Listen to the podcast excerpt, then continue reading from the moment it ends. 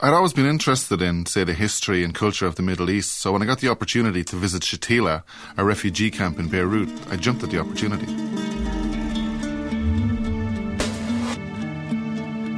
Shatila.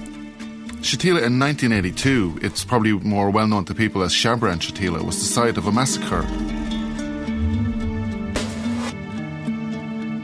Hundreds, maybe thousands of people died when a Christian militia entered the camp and for three days slaughtered civilians. It, it was extraordinary. So for me, being in Lebanon, having the chance to go here was just a, a great opportunity to go visit. I really didn't know what to expect from visiting a refugee camp. I'd never been to one before.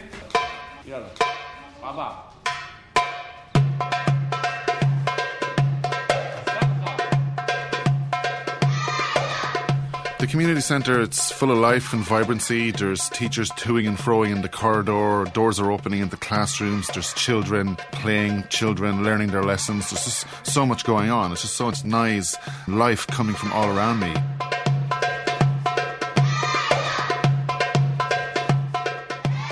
The only experience I'd ever had of refugee camps were news reports from television where you see, say, rows and rows and rows, a sea of tents. Miserable people living a miserable existence. But this particular refugee camp was so, so different. It was full of vibrant, happy people. I didn't expect to meet happy, engaged people getting on with their lives in this refugee camp, something that to me suggested just this transitory thing. But these people had been living here for so long, it was, they were just getting on with their lives.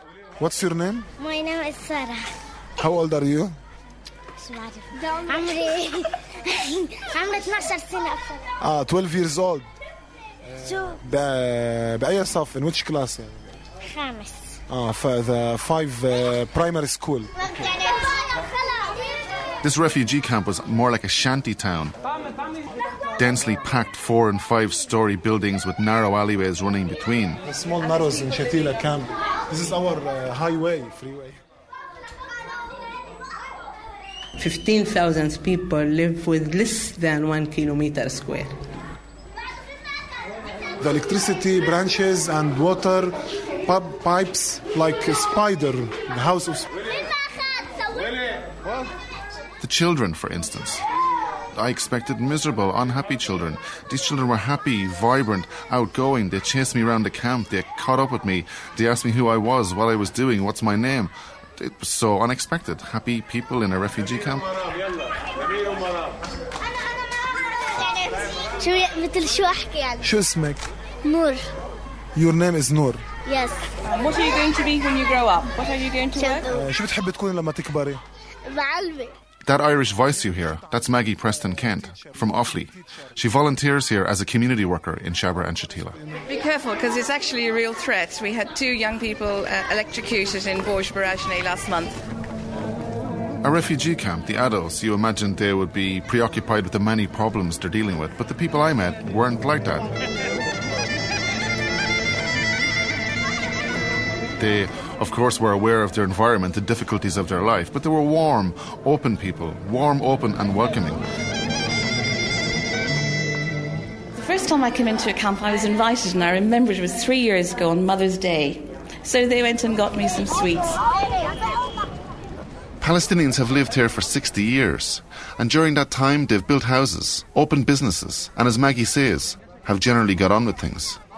Th- There was no poor pumas, there were no, oh, look at us, and we the victims. It was, this is awful, but this is our life, and, and we're just going to have to get on with it for now.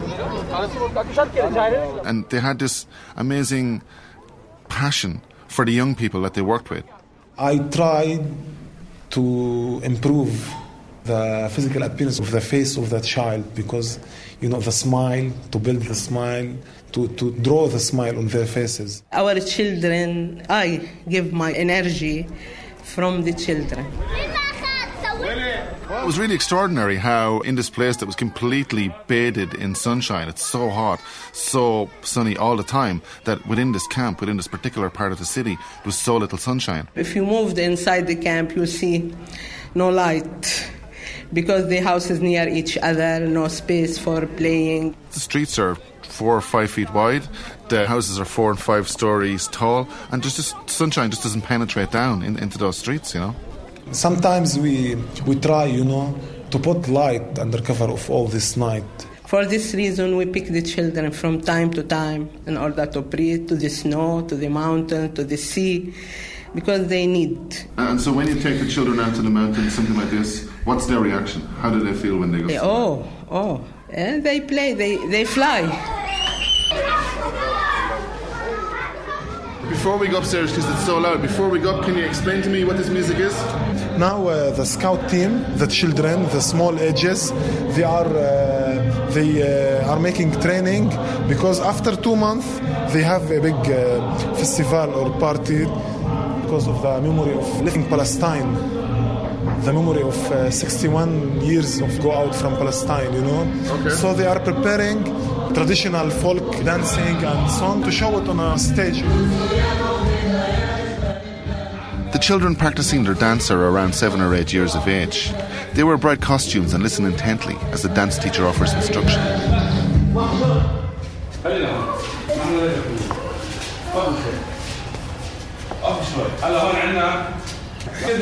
So now uh, Abdullah Al-Hajj is giving orders to the members of the team to move on with that song that is talking about Palestinian resistance, how to resist, to you have to defend your homeland. When Hisham tells me the song is about resistance and defending your homeland, I'm surprised and worried at what seems like a very militant message to be conveying to such young children. But he explains further. The words of the song is talking about something, you know, Shuman uh, Not encouraging them to go to the battle to, to fight, no. But it's like you have to be strong, you are Palestinian, you have to defend your uh, rights, for example, by learning, by something like that. So it's know? like a very patriotic song. It's like uh, yeah, to yeah. teach them to be proud to be Palestinian. Yeah, yeah, yeah. How you can be strong in your studying, in your work, in your uh, life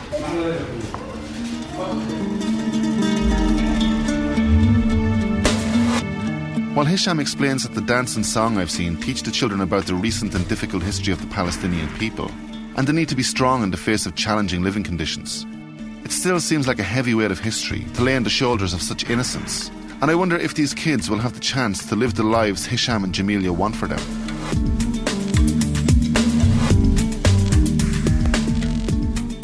Though the Palestinians in Shatila have been in Lebanon for 60 years, their hopes and aspirations are still directed back towards the border to the south of them, the border with Israel or Palestine. But it seems unlikely that they'll ever get there. It's been 60 years since they've been forced to leave Israel. How are they ever going to make it back, considering the current political situation? How is that ever going to change?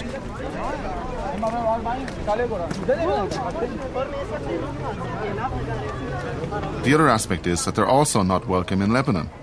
Lebanese people that I spoke to were sympathetic with the Palestinians and their situation, but they definitely wanted them to go home. 60 years on, these people are still living in a refugee camp. They haven't fully integrated into Lebanese society.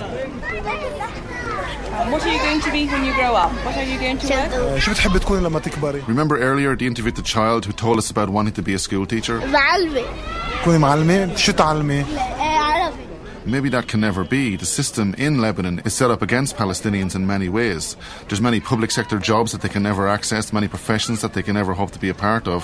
So that young child who wanted to be a teacher, it seems uncertain, perhaps impossible, that she will ever achieve that goal. Arabic or English teacher? Uh, Arabic. Ah, you want to be Arabic teacher. That's nice. Okay.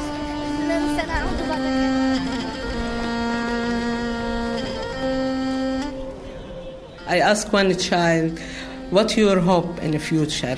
He said, I hope one day to see the sun enter my house. But for that boy, and thousands more like him, how long will the dream of seeing the sun be enough?